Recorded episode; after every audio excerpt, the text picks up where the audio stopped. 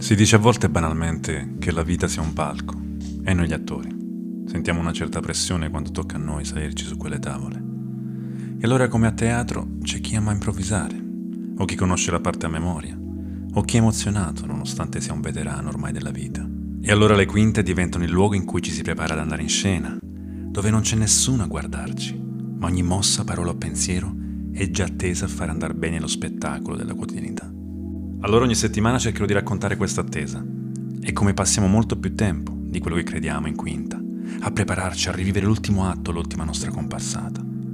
A teatro un grande attore disse che tutto è finto, ma niente è falso. Nella vita non importa quanto ti prepari o quanto tu sappia o creda di saper mascherare i tuoi sentimenti, sarai sempre autentico e creduto fino in fondo.